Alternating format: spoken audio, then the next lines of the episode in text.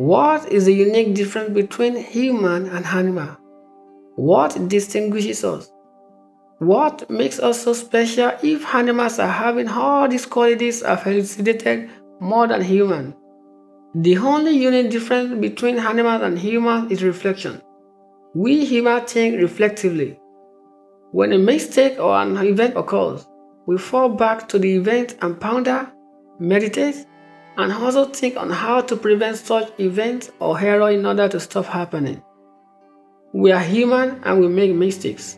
We are erroneous in nature, but we work on our errors and we correct them.